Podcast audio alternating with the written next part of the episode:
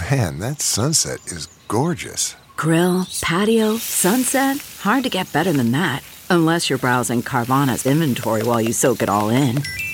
Oh, burger time. So sit back, get comfortable. Carvana's got thousands of cars under $20,000 just waiting for you. I could stay here forever. Carvana, where car buying meets comfort, meets convenience. Download the app or visit Carvana.com today.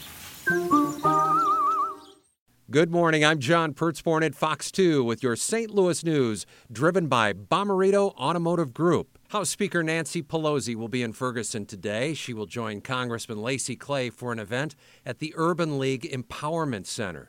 They will stump for final congressional approval of H.R. 1, the For the People Act of 2019 and H.R. 4, the Voting Rights Advancement Act of 2019.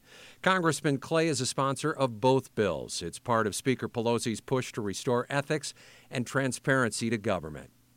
MoDOT begins work this morning at 9 a.m. to replace six bridges this year over I 44 between Kings Highway and 39th Street. Starting today, crews will close one lane on eastbound 44 to restripe the road for three lanes.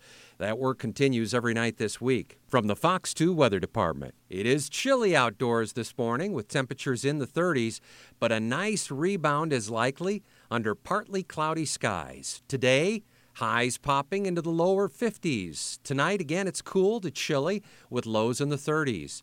Tuesday will bring a mix of clouds and sunshine, and it should be a few degrees warmer, warming into the middle 50s. And remember, spring begins this week.